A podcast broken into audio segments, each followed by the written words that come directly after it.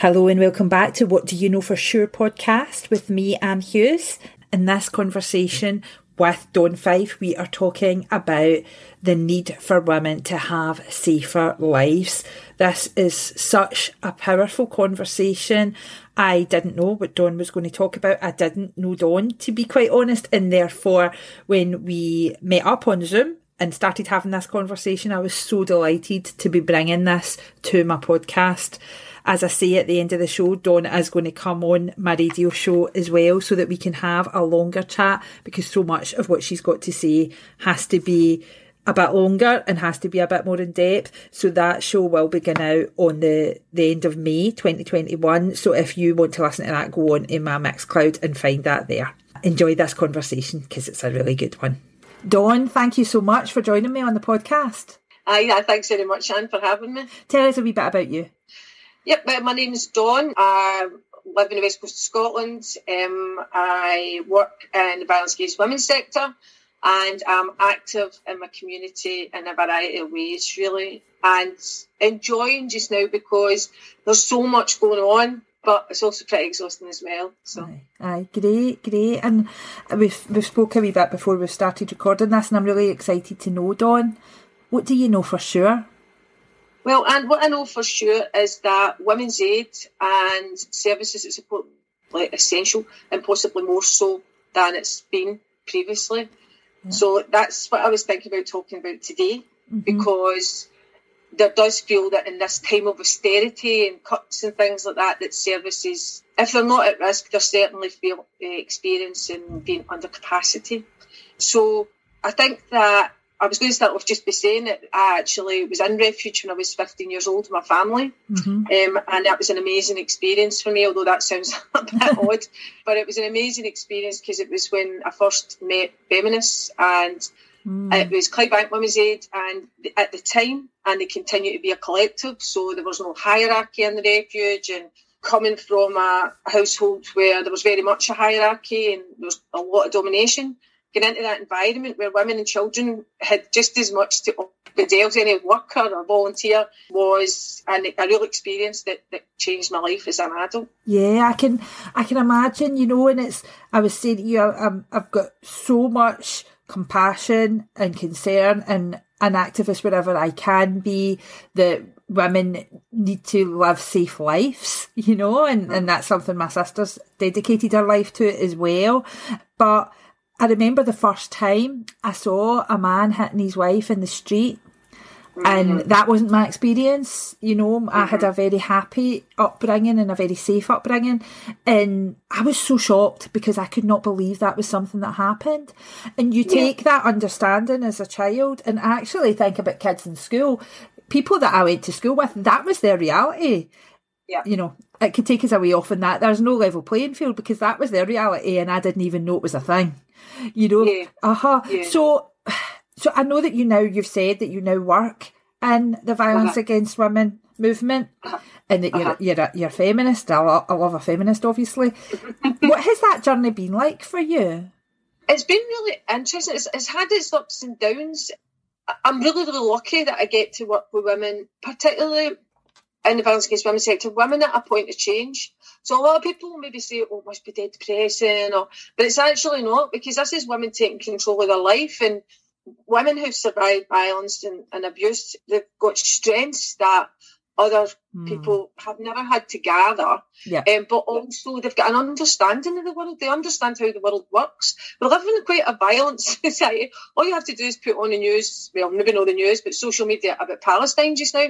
We live in a really violent society and women understand that. And I think the difference between women who experience and children who experience violence in, in the home is that that becomes very intimate so whereas the rest is understand what's happening in the news and different things like so we're bombarded all the time.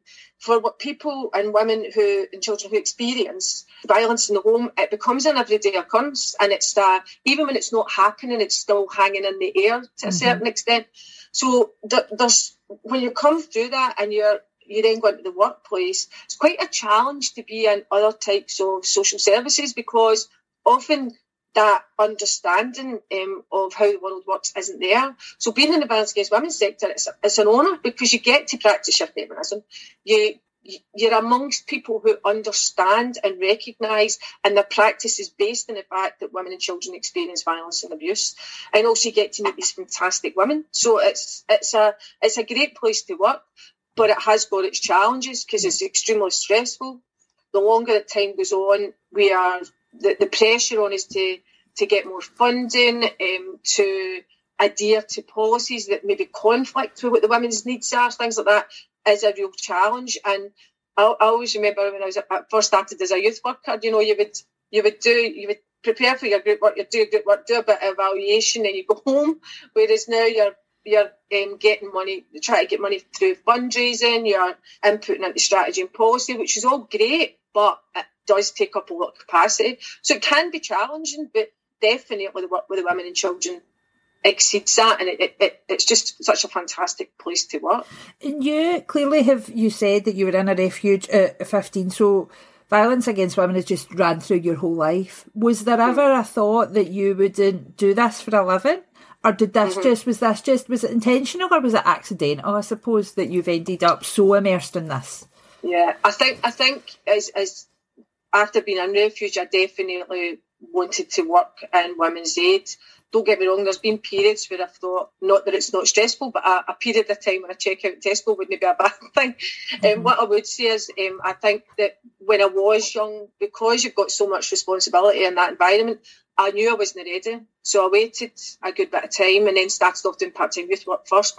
So I think I was about 25, 26 before I started working in Women's Aid and I'd already done social work course at that point. So I had done part time youth work, then done full time youth work, then done social work, and then I went into right. uh, the violence against women sector. I've been in other sectors, so I've worked with young people um, and youth projects and things. But I have to say, the, the level, I don't know whether it was because when I worked or my, my practice, but the level of violence and abuse that was coming through the door. And I think this is a significant issue. When you're working in areas where it's working class, where people have few options and very, very few resources. They are the ones who are going to need the services the most. Mm-hmm. So in the violence against women sector, there's definitely um, violence and abuse is, is, across all income bases, it's across all communities. But the people who need the services, the women and children need those services, are the women and children who have no access to resources, very few options, mm-hmm. and also a social network that doesn't really believe it's happened or that they don't have any resources or options, so they, they can't help out in any way. So I think that although women's advanced against women's services are for all women, definitely, and all women from different backgrounds require it at times. For many, for some women who have more access to resources, that it's a temporary situation for them. Working class women are living in refuges sometimes for a year. Mm. Um, this is a, a long term impact on their and their children's lives. So I think if we it's been a recent thing for me. We really need to start thinking about these services, about who's accessing them, and um, why that's important, and why it's essential then for these to continue. So it's why now I'm I'm on this new trail of where it's about that women's aid and other services in women are essential for women, and I am so sure about that. Yeah, yeah, and I mean. It's, it's easy to say and it's not it's not easy to do. If you could, you know, sort of a snap your fingers and change something, what would it be? Mm. Because there's so many, isn't there? There's so many, and I, I, agree with it. You know, especially having a daughter who's just started uni, and you know, it's all yeah. this about we need to train young women to be safe. No, we need to train men not to be yes. violent against women. That's what we need to do. That's what we, where we, the education needs to be yeah. from wee tiny yeah. boys all the way up. Yeah. But is there something that you think would has to be done better? For example. I mean, it's such it's such a wide question, isn't it? Because mm-hmm. if we could snap our fingers and stop violence against women, obviously that would be the key thing. You, and you've just raised something about um, the legal system. So like, having things in place, a lot of people would say people should be held to account and things like that. Well, the legislation's there, but they're not being held to account in the courts. Mm-hmm. So that's not working. I definitely, and I think the question about uh, education is essential. Um, but I think we should be realistic as well. We're going into schools and we're telling young people to behave in a certain way, and that way isn't the way the adult society is behaving. Yeah. Adults need to change. We're the adults in the room.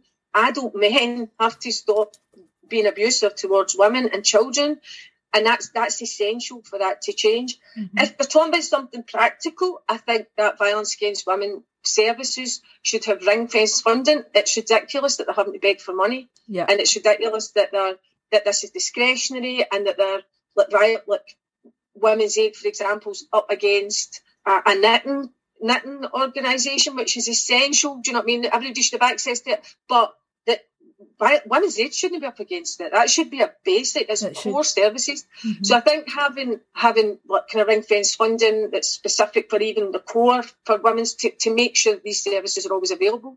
The other thing that concerns me about the discretionary funding is people talk about services for perpetrators. A lot of these services, like Caledonian Project, are now coming out violence against women funding. Now, you could argue it's for the same thing, and that's absolutely fine. But this is criminal justice this is this is addressing criminal behaviour. So what happens if that discretionary funding for violence against women goes? Mm-hmm. That that service goes as well. So I think it's essential that where we're responding to perpetrators, that that's also core, but it's core within criminal justice because that's where it sits. Yeah. Uh, but violence against women funding is specific to women because the difficulty is if we change how the data is collected. So if we can't tell whether the say we've got a million pounds, we can't tell whether um, three quarters of that's going to women's services or it's going to perpetrator services. We don't know what's going on. So mm-hmm. I think it's essential that these things are targeted um, and that the, the, violence against women sector is protected more. And I think that's one of the things. Obviously, my first thing is that violence and abuse doesn't exist, but that the the response to women who have no resources and no options is protected and it's ring fenced and that, that, that women can be confident that that's always going to be there. That's yeah. the key thing. Isn't it? Yeah. You were talking about accountability in courts there and I think there's an accountability in society as well. I think that I would hold somebody account if I had a male friend who was perpetrating violence that I hold him accountable for that, for example. Definitely. And I think in the last year of the pandemic, you know, it was, it was talked about a lot, wasn't it? My house was a safe place for me and my children. And I, I was grateful for that because I know everybody's house isn't a safe place. So it was talked about more. But do you yeah. think do you think it has changed anything? The fact that we had, you know, newsreaders with text numbers or whatever it was they had on their hands and people putting things on did it actually change anything, do you think? Or do you think women are just in the same position that they were in? Or worse perhaps? Yeah. I think the challenge is that abusers, any abuser will choose circum- somebody who's in circumstances that makes them vulnerable. It's not the woman that's vulnerable, it's their circumstances are vulnerable. And that can be because of lack of protection or lack of support for other things.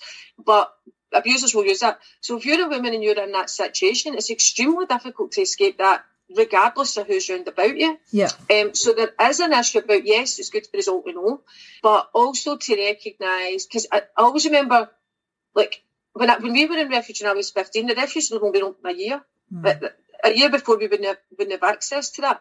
So, and now it worries me sometimes because you hear people saying, well, there's women's aid, why does she not just go there? And as a hmm. society, we tend to keep focusing on the person who's experiencing abuse yes. rather than the abuser. And I think that's so essential. And you can see that through other things as well, like prostitution. Mm-hmm. Like people keep looking and say, oh, these women need working rights. Well, no, they don't. It's men need to stop abusing women. That's the key thing. Um, because they focused on that se- uh, prostitution is sex work means that a, gay, a gaze gets taken off. What is it these men are doing? What is exactly. the exploitative behaviour of them?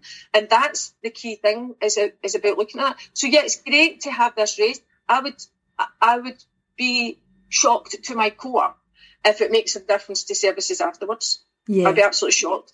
And also, I don't think it changes the circumstances of the the power dynamic between yeah. a man who chooses to abuse and the person he's abusing. Because as a society, he knows that the chances are he's not going to get a conviction. The mm-hmm. chances are he's not going, if, even if he gets a conviction, he'll not get a, a custodial sentence because the way that juries are made up, the way that we we uh-huh. understand uh-huh. that dynamic is is just it's limited. It doesn't allow us to. Uh huh. And I, I, I really like the point you're raising about that blame that we put on women. And let's pull yeah. it right back. These men are predatory. They look for women Definitely. who are vulnerable. Definitely. And therefore, yeah. how do we start to, as a society, I suppose, I don't think you have an answer for this one, but how that predatory nature of people, yeah. you know, so often, my sister will say, he's a good, he's a bad man who believes he's a good man. He actually believes he's a good man, but he's actually a really bad man and you know, and you encounter yeah. these people in your life. Thankfully, it's not, it's never been uh, in violence for me, but I have encountered men who are bad men that really think they're Yeah. good men.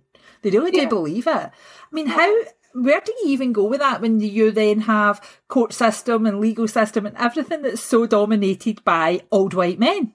Yeah, yeah.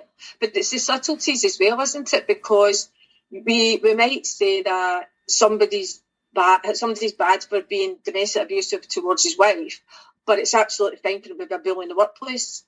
That's the good. And it's that it's that issue, isn't it, about how we how as a society we function. So Yeah. it's much deeper because women are only at this they're at the extreme end of this system where Mhm. people with little resources and, and access to options, they are treated more badly, don't want to be a word, badly than those who have got access to those things. So then the, the actual circumstances you're in, you're in, it reinforces Mhm. that circumstance. So if you have nothing, you will continue to have nothing. If you have more, you will get more. And it's women are at the hard end of that. And I think that's what's essential about all policy work and things like that. We need to look at this and really think about, well, so the pandemic, for example, it is not a shocker about who has been affected Yeah. societal wise the most by this. Uh-huh. And you see that more men will die, but women are more likely to catch it. So Yeah. it's like there's circumstances why men are dying because of the poverty they're living in and because of people would call it lifestyle choices, but that's their their coping mechanisms for the, for those uh, life living circumstances. And for women, it's violence and abuse, it's more poverty, it's more care and responsibility, and all these things reinforce the extreme end. And so we have to get society right. And it's why feminism has always been about if we can achieve an equal society where women are equal, then everybody gains. Yeah. Everybody gains. Because we need to we need to change the system so that we all have access to uh, what we need to have productive lives and, and, and good lives, not just productive. It shouldn't be about what you can earn. You know I mean? It Exactly. should be about having fun and Uh-huh. learning and, that's, yeah, and it's- with each. Actually, one of my podcasts that's been my most listened to podcast was about how if we measured society on a well-being economy as opposed to our GDPR, Yes. and if we measured society like that, how things would change, how much more would we protect yeah. our women and our children if we actually Yeah. were measuring, we were measured on the well-being of our country as opposed to the GDPR of our country. Well, if we went for well-being straight away, women's financial independence would improve Uh-huh. straight Exactly. away. And if we recognise care, at the care um, industry as a green industry, Uh-huh. women's situation would improve. So that, so, and, and I think this is where some of the, the city councils have, have got a role because they can improve the terms and conditions of their uh, carers. And most carers live in the area they, live, they, they, they work in. Do you know what I mean? Uh-huh. So, you, if say Glasgow City Council decided tomorrow, right, all our paid carers will receive a, a, wage increase, that is automatically going to give those women access to financial independence if it's at a proper level. And also reinforces to the women who are working in the community mm-hmm. yes, women deserve more. Yes, this is where women sit. So it's it's a double a double dunter. But what I mm-hmm. would say as well is that one of the things I'm actually involved in a group called Frontline Feminist Scotland, and it's a relatively new group, and we were trying to build, and then North, uh, sorry, Lanarkshire Women's Aid lost their funding, so we launched quite quickly. Um, and what we're trying to do is gather momentum behind that, and it's deaf, and it's Frontline in Scotland, but it's women's voices matter, Mhm. and it's about thinking about how do we amplify women's voices, just like you're doing, Anne, but also how do we have a conversation that allows those key decision makers to be able to make the right decisions for women. And because some policies coming out are really challenging, Yeah. and how we overcome that, and how women, because women's voices, uh, although we, we talk about it a lot, actually when it comes down to the actual wire, people are quite quite quickly dismissing people who shouldn't be. People who, who are aware, who are active, who know these things, they're dismissing women's voices too easily. And that's not acceptable. 51% of the population, we deserve a bit of a voice. And those who are most vulnerable in our community deserve the support and protection. That um, if, they're, if we're not going to stop the violence, Yeah. then we need to protect the people that are experiencing it. Do you know what I mean? hmm Oh, thank you so much, and we've enjoyed this chat which we knew we would. So before we even recorded this, we decided that you're going to come on Ignite the Radio Show. Brilliant. So uh, this is going to this podcast goes out in mid May, but the the radio show will be out by the end of May as well. So you can catch that Brilliant. over on my And thank you so well. much, and it's a great job you're doing. Thank uh, you so much. Oh, thank you, Dawn. And a wee shout out to Elaine Ray because it was her podcast that brought me in. Aye, I know. oh, always a shout out to Elaine Ray. Thank you so much, Dawn. Thanks so much, Anne.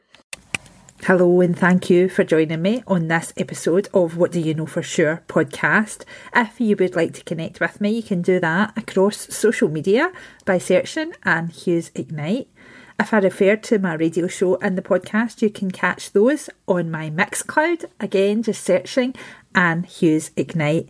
And if you or anybody you know want to answer this question with me, please do get in touch. Just go onto my website, annehughesignite.co.uk, and fill in the contact page at the bottom, and I'll be delighted to have this conversation with you too. Thank you.